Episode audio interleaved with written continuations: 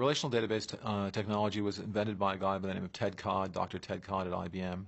It's based on relational algebra uh, and relational calculus. It is a very mathematically rigorous uh, form of data management that we can prove mathematically prove to be functionally complete.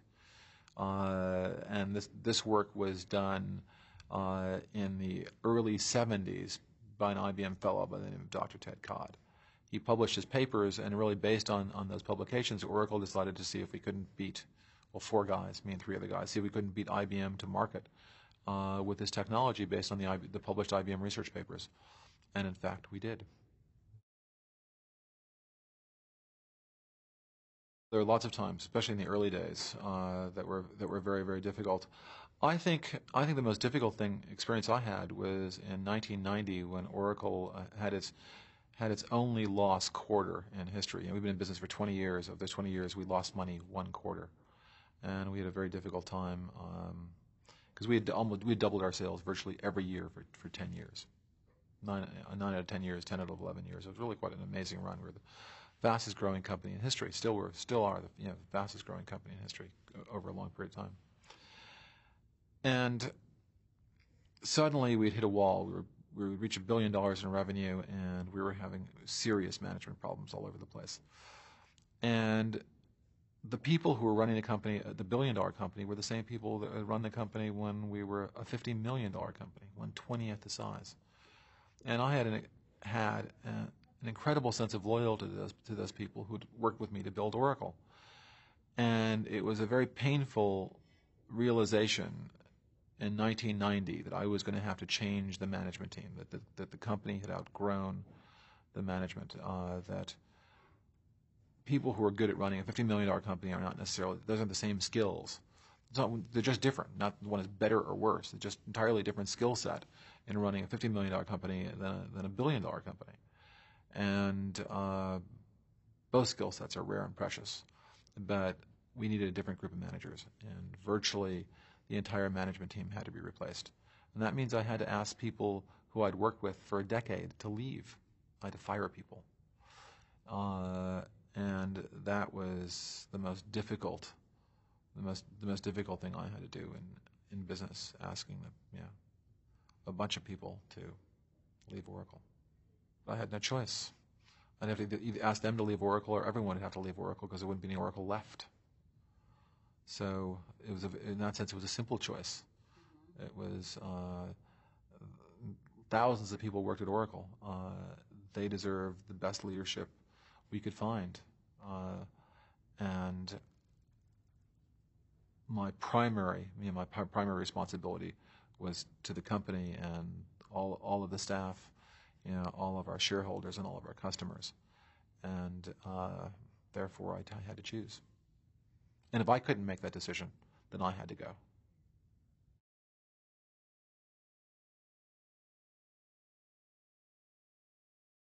I was absolutely shocked uh, the, the way we, we treated the Iraqis. You know, we, we were incredibly aggressive against them. And, uh, you know, I mean, was that really right? Couldn't we have done that at different? I'm, I'm being sarcastic, by the way. Uh, of course, we're aggressive against the Iraqis. They were, you know, they invaded, they invaded Kuwait. They were threatening our oil supplies. They were threatening the world order. And of course, we, you know, it was, it was the job of our armed forces to defeat the enemy. It is my job to, you know, go out in the marketplace and win. And uh, we, you know, run ads that compare our products to the competitors' products. We don't lie about that. We just say we can do this, they can't. We name the, comp- the competition. We, it's, it's fact-based advertising, and uh, we say very clearly that we, you know, you know, that we're faster, and these these tests prove it we're, uh, more, we're more reliable, and these tests prove it. We're more economical, and so we'll name a we'll, we'll name a competitor. That's considered that that's not terribly you know uh, even though the facts are true, it's considered a little bit rude by some people. Uh, I don't understand. I don't think it's immoral. Uh, I think that we're giving true facts uh, to customers, giving valuable information to customers so they can they can make better decisions. Uh, it is Bill Gates' job to make Microsoft the biggest, you know, the biggest company on earth. That's what he's paid for. It's my job for Oracle to move from the number two software company in the world to become the number one software company in the world. That's that's my job. That's what I'm paid for. If I'm and I'm, if I'm not aggressive enough in the pursuit of that, if I'm not successful in the pursuit of that, I should be gotten rid of. If the general running uh, Desert Storm is not aggressive enough and successful enough in the pursuit of that goal, he should be fired. The corporation's primary goal is to defeat the competition in the marketplace. Uh, I think that you know my primary function is to have Oracle, you know, is to make Oracle successful, uh, to make it a good and interesting place to work, because we don't want people to leave. People, you know, this is this is America. People can change jobs, and they'll go, they'll go, and people like to work with other intelligent and interesting people. They like to do interesting things, uh, and uh, you know, or, you know, Oracle offer, you know, we have fantastic salary scales. I think we're the highest paying company in Silicon Valley. Where we have uh, you know wonder you know wonderful benefits all of these things. But again, don't mistake any of that for altruism. You know that that is in our interest to, to retain our employees. Uh, you know, their job, my job, is to build better products than the competition, sell those products in the marketplace, and eventually supplant Microsoft and move from being number two to number one. That is our, our reason for being. Oracle is the number one software company in the world for providing, providing technology to manage information. Uh, but we're only the number two software company number one software company for information management, number two software company overall. Microsoft is the number one software company. But right now we're living at the dawn of the information age, not the dawn of the PC age. So we're wonderfully positioned to pass Microsoft and become number one. That's my job. Personal computer was designed as a standalone device. Uh, there were no, there was no internet around 1981 when the PC, uh, the PC was invented. There uh, weren't a lot of local area networks and corporations and schools and government agencies when, when, back in 1981. The world has changed. There are networks everywhere around the world, in offices, in schools, in major government uh, institutions. So why not have computer networks that are similar to television networks or telephone networks?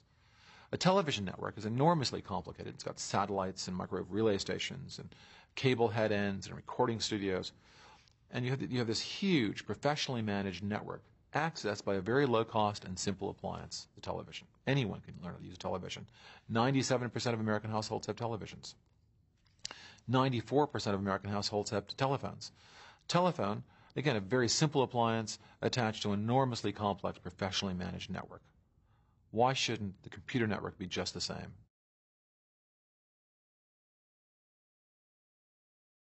I decided to go the computer business uh, in college. I, I, started working working part time uh, programming. I, I, found that I found it in, in, a very short period of time I could make more money writing programs than uh, a tenured professor at the University of Chicago was making. And I was you know, a teenager, and I said, "This is kind of cool." And uh, it was also fun. It was like a big game. It was like working on puzzles. So I enjoyed it. It paid extremely well. I could work at home. I could work at my own hours. No one, quite, you know uh, and, and the computer, and I closely associated with computers because they were absolutely a slave to reason. They knew nothing about fashion. They were completely logical, and I enjoyed spending time with them. So I liked what I was doing. It was very profitable. It was very creative, and it was also giving me immediate feedback. I could start writing a program, and within a, several hours, I could have a result. You know, Freud defines maturity as the ability to, to, to, defer gratification. And the great thing about programming is you don't have to be mature at all because you don't have to defer gratification for more than a few hours. You get, you get wonderful, tight feedback, and uh, it's a lot of fun. It's, it's, uh, that's, that's, and that's characteristic, by the way, of games and sports. The reason why games and sports are so popular is because you win or lose very quickly. You get immediate feedback. Uh, it's a very tight loop. You don't wait hours or days or, or years before you find out if you're winning or losing. You find out find, a second and, a half after you release that basketball, you know whether it's gone in or not.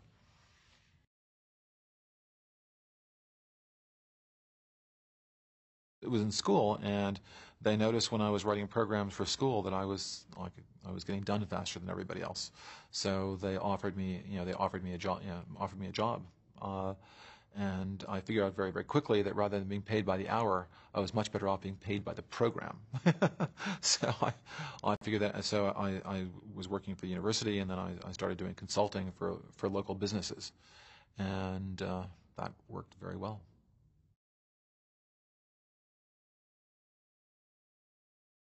I don't think my personality has changed much since I was five years old. Uh, I think, as I explained to the kids just a little while ago, uh, probably the single most important aspect of my personality, and as, as far as determining my success, has been my uh, my questioning of conventional wisdom, my doubting of experts just because they're experts, and questioning of authority. And while that can be very, very painful in terms of your relationship with your parents and your relationship with your teachers, it's enormously useful in life. I was uh, adopted with my own, within my own family when I was nine months old. I was, I was uh, born in New York City. Uh, my mother was 19. She wasn't married. Uh, and uh, really was unable to care for me. I tried, tried until I was nine months old, and then I was adopted by my maternal aunt and uncle in Chicago, and moved to Chicago, the south side of Chicago you know, I'll never, never, never again complain about a bad neighborhood. They moved me from the Lower East Side of Manhattan to a still worse, worse neighborhood on the South Side of Chicago. So, after after my ninth month, I kept my mouth shut about the neighborhood. I believed until I was 12 years old that uh, that I was not adopted. I had no idea that I was adopted within within, within my own family.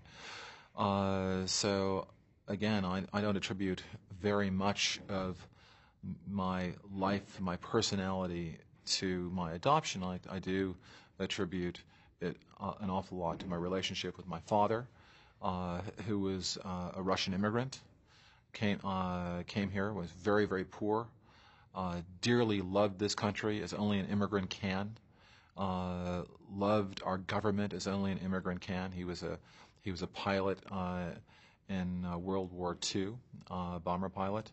He um, he really had the philosophy, my country, right or wrong. He never questioned the government's policies, never questioned authority, and didn't really want me to question authority. Uh, I had some teachers when I was very, very young that I, that I thought were telling me things that weren't true.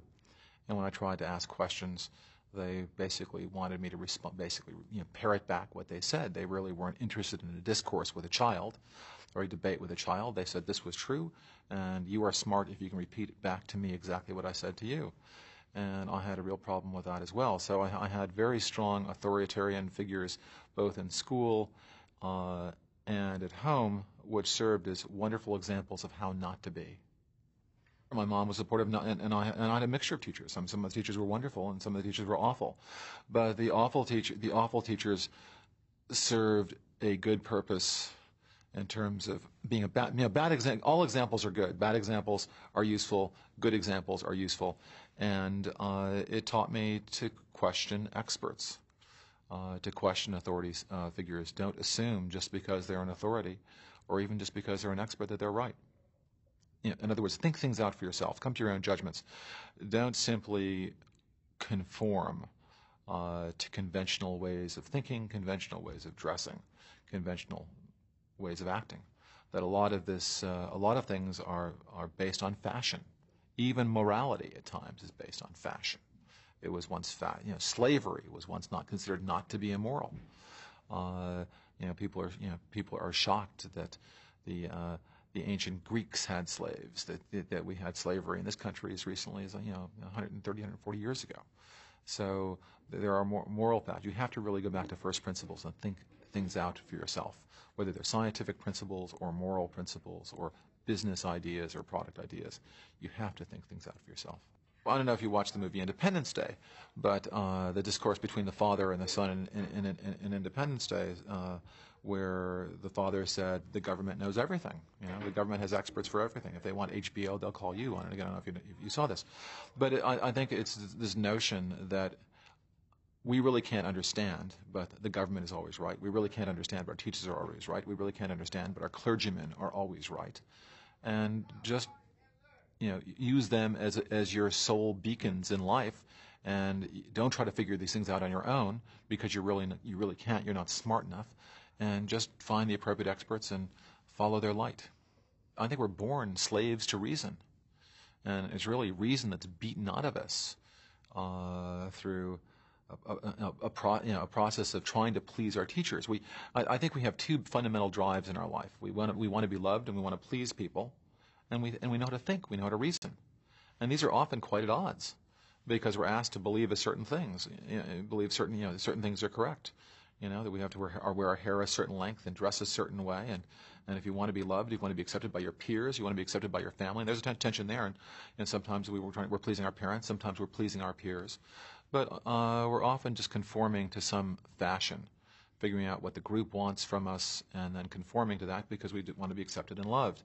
There's this other fundamental drive inside of us that, that, where there's often tension between the two, and that is the ability to think, the ability to reason, the ability to come to conclusions as to what works and what doesn't, what's fair and what's not fair, what's right and what's wrong. And when fashion and the pursuit of love gets, you know, uh, is in conflict with reason, too often, fashion, in the pursuit of love, wins. In my case, it didn't. I did not give fashionable answers to questions. And uh, that's why, um, and that's what shocks people. Because when you ask a question, you expect everyone to answer it exactly the same way. In fact, you really don't need to ask the question because this is the fashionable answer. And, uh, you know, and whenever you give an answer that you think about it, your, your own answer, what you really believe to be true rather than the fashion answer, people are, are, are sometimes shocked, amused, or even horrified, depending on the question.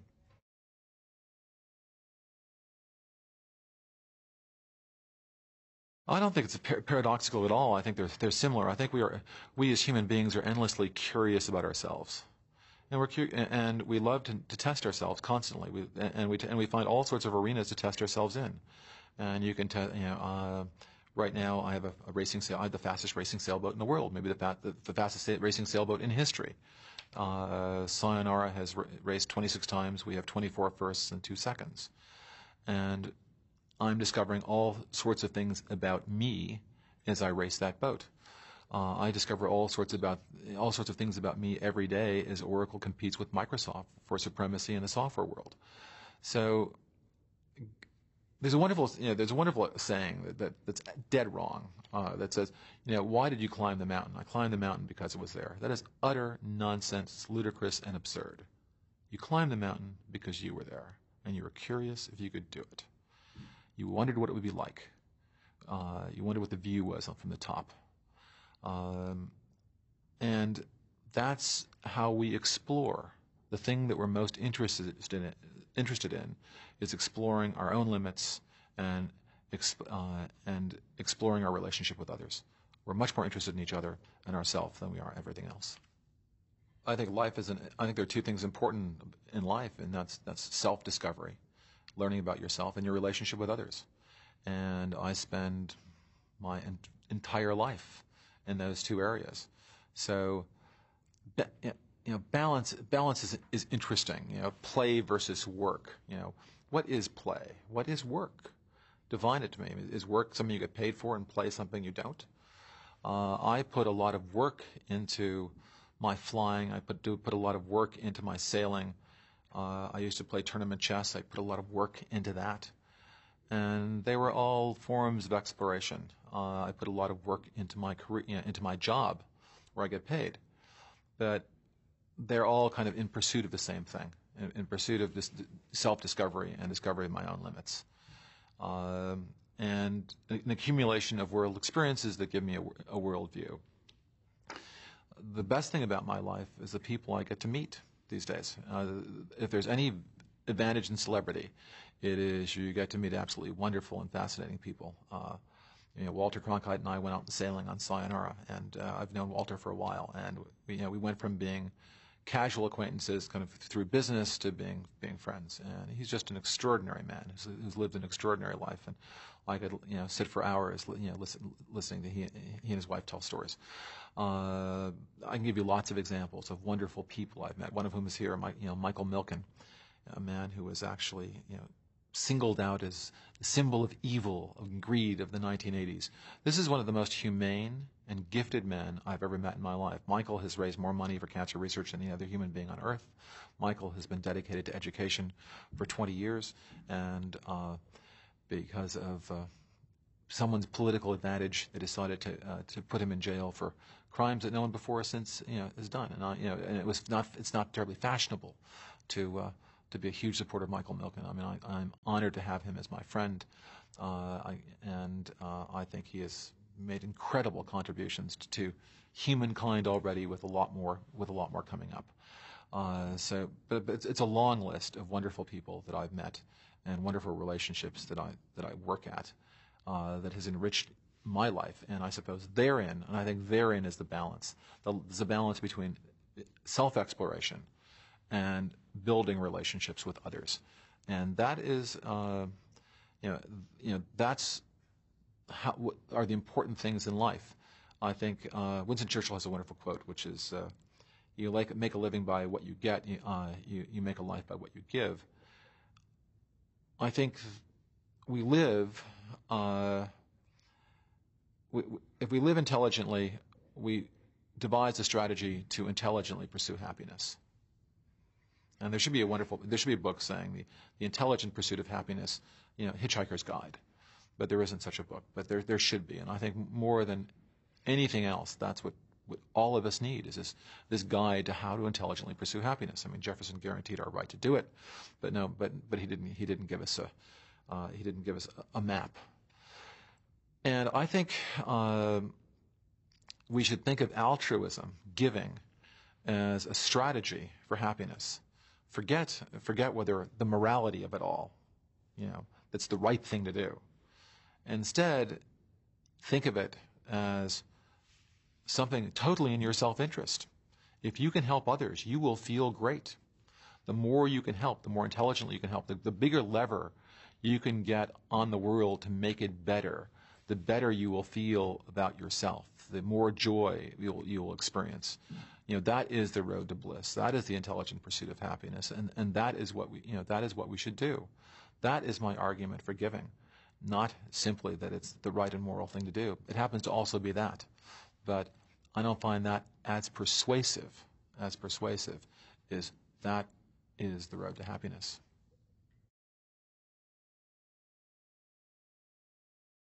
the most deeply afraid I can remember being was once my mother came. I guess I was five, and my, my mother worked. Now I was a little, I think I was a little older because I was I was now I guess I might have, I might have been six, and I went to school, went to preschool, went to school, and my mother came home very late from work, so it was six o'clock, so no one was home, and I was very worried that my mother wouldn't come home, and I was deeply afraid. That's the only time I can remember being deeply afraid. So I was making all sorts of deals with God if he would return her to me. There's a, a mild, a mild degree of fear. There's certainly there, there certainly is fear. I mean, fear. You know, um, sociobiologists will tell you that fear is the prevalent human emotion. Fear is fear is the dominant emotion in all of us.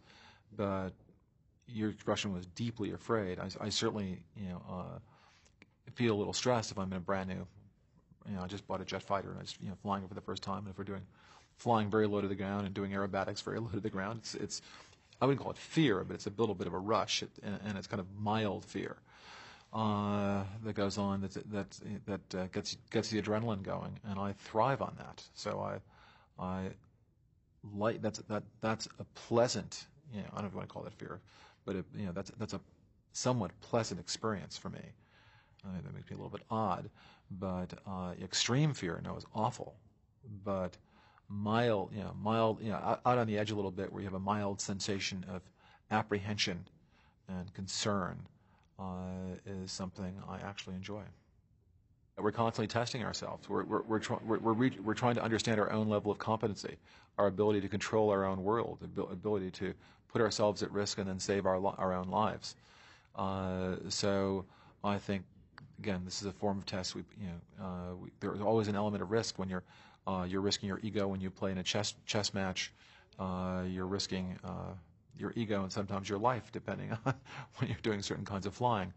But in fact, I'm overemphasizing. I mean, I mean, I really don't think I do things that are endanger my life when I fly or endanger my life. I mean, we, we were in a very nasty boat race from, from Sydney to Hobart. We were in a, in a storm for 14 hours, but I really never felt my like I was going to die sometimes I felt like I wanted to die because literally everyone on board got pretty sick, including and they're all professional sailors. It was a horrible storm, and you had a lot of a lot of professional sailors were puking. Uh, but uh, I never really felt the same kind of deep fear I, I felt as a child. I think most overachievers are are driven uh, not so much by the pursuit of success, but by the fear of failure. Uh, but again, the, the, you know, unless failure gets very close and very nearby, uh, that fear doesn't reach profound levels. But it drives us. It, dri- it, drives me. It drives me to work very hard. It, it drives me to make sure that my life is orderly, uh, that I'm in control of my company or in control of the airplane or boat or what have you, so that I'm, I'm not at risk of failure. And whenever I feel even remotely close to being at risk of failure, I can't stop working.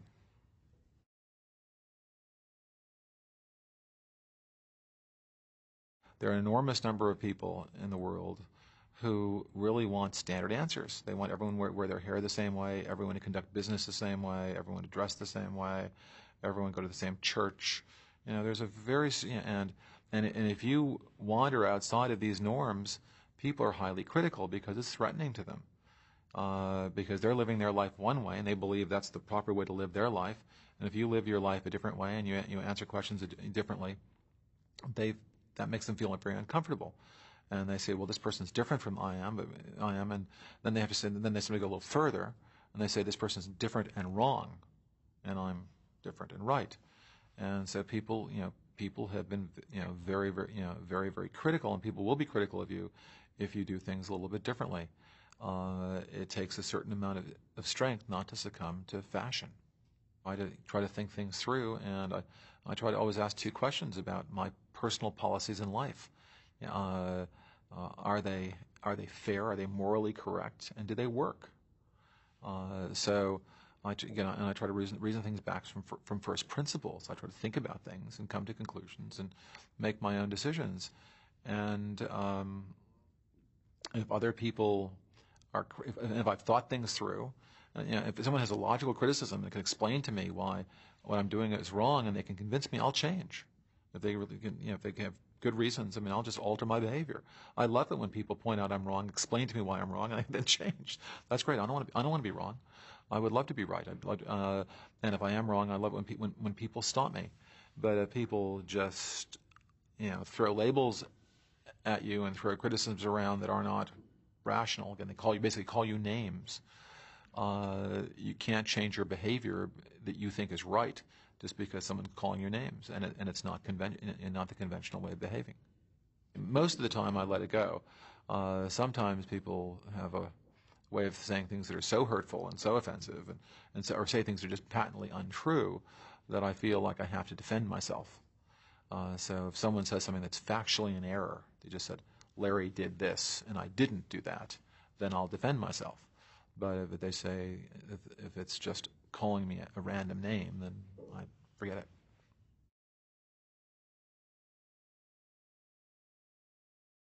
I think academic success is an advantage. I think academic success is an advantage. But it by no means assures success in business. I think if you're an outstanding student, you're probably going to be reasonably successful in business. You might not be amongst the most successful people in, in, in business or even in science. Uh, the straight A students uh, sometimes are, well, well there, there's no doubt that they have talent.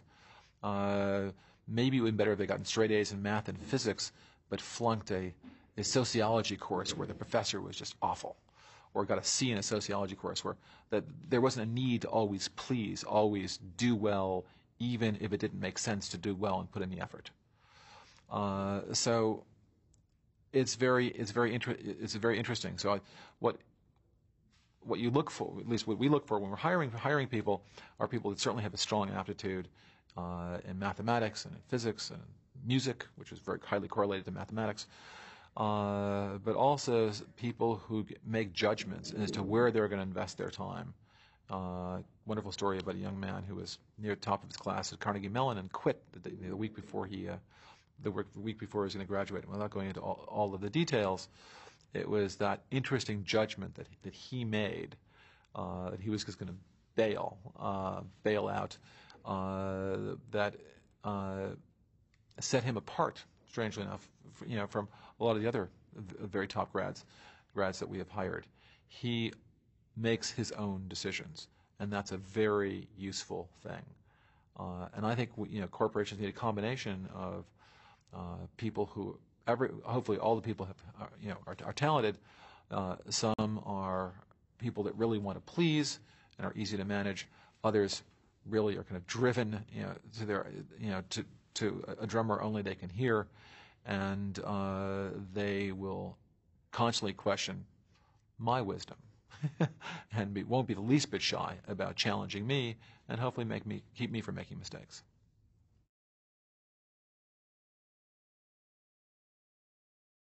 I think learning how to program is, is a wonderful discipline. Uh, can computers are, are, are unforgivingly logical, and they'll do exactly what you tell them, and it's it's just a wonderful again it's a wonderful training to learn to learn how to program a computer. So uh, I would encourage people to take to take this up. Uh, very much, it's much more important than handwriting.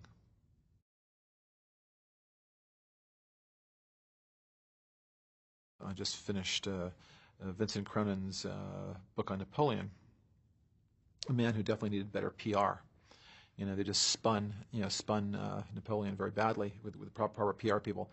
Uh, Napoleon was an incre- uh, codified the laws for the first time in Europe. He freed, he free, you know, he was constantly eliminating kings and other tyrants. he opened the ghettos and stopped religious discrimination. Uh, he was an extraordinary, extraordinary man. He wrote a lot of laws himself. Uh, he was incredibly polite, generous, you know, generous almost to a fault. Uh, a, re- a, remarkable person who was vilified. You know, really was vilified by who? The kings that he deposed. so the kings were not, not thrilled. The kings, you know, the kings of England and the king, uh, the old king of France and the, and the kings of Prussia and the Tsar of Russia were all threatened by this man who was bringing, you know, bringing democracy. And I, I think it's interesting to, to read this book and, and, look at Napoleon and see how history has treat, you know, treated this man. There's even the expression, uh, uh, he's got a what, what is it, Napoleon complex or Napoleon. You know, Napoleon was of average height for a French person. The idea is not, yeah, it's, it's, it's just preposterous. Uh, the treating maybe the most gifted man of the uh, of of the uh, 19th century as some kind of despot. He was a liberator, uh, a lawgiver, uh, and a, a, man of just incredible gifts. And he never considered himself a, a, soldier. He considered himself a politician, though he's probably the most the greatest soldier, the greatest general, in, perhaps in all history. And uh, I think it's it's interesting to read about him for, for a couple of reasons to see what one man of, of modest birth can do with his life, uh, and to see how history can distort the truth entirely. And the job of historians uh, is often just that to distort history. To, to, because history is based on fashion. So we constantly change American, we're, we're changing American history all the time uh, and whatever is politically fashionable, the school, you know, the, the, school districts decide that they want to emphasize this person in history and de-emphasize that person in history. So we're constantly rewriting history all, all the time. Uh, and it's interesting and illuminating to come to understand that even history is based on fashion. Even morality, popular morality, is based on fashion. Real morality is based on reason. And never make the mistake between the two.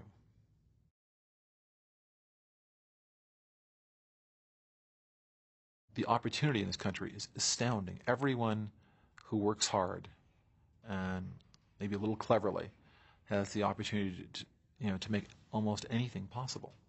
And, uh, and that's, you know, that's the American dream, that anything here is possible. Uh, we are not held back. Uh, that immigrants come here and in a single generation do extraordinary things. Uh, that um, this country is not perfect, but compared with every other country in the world, it's absolutely fabulous. And there's unlimited opportunity. It requires hard work. It requires a little bit of luck. Uh, but still, in America, anything is possible.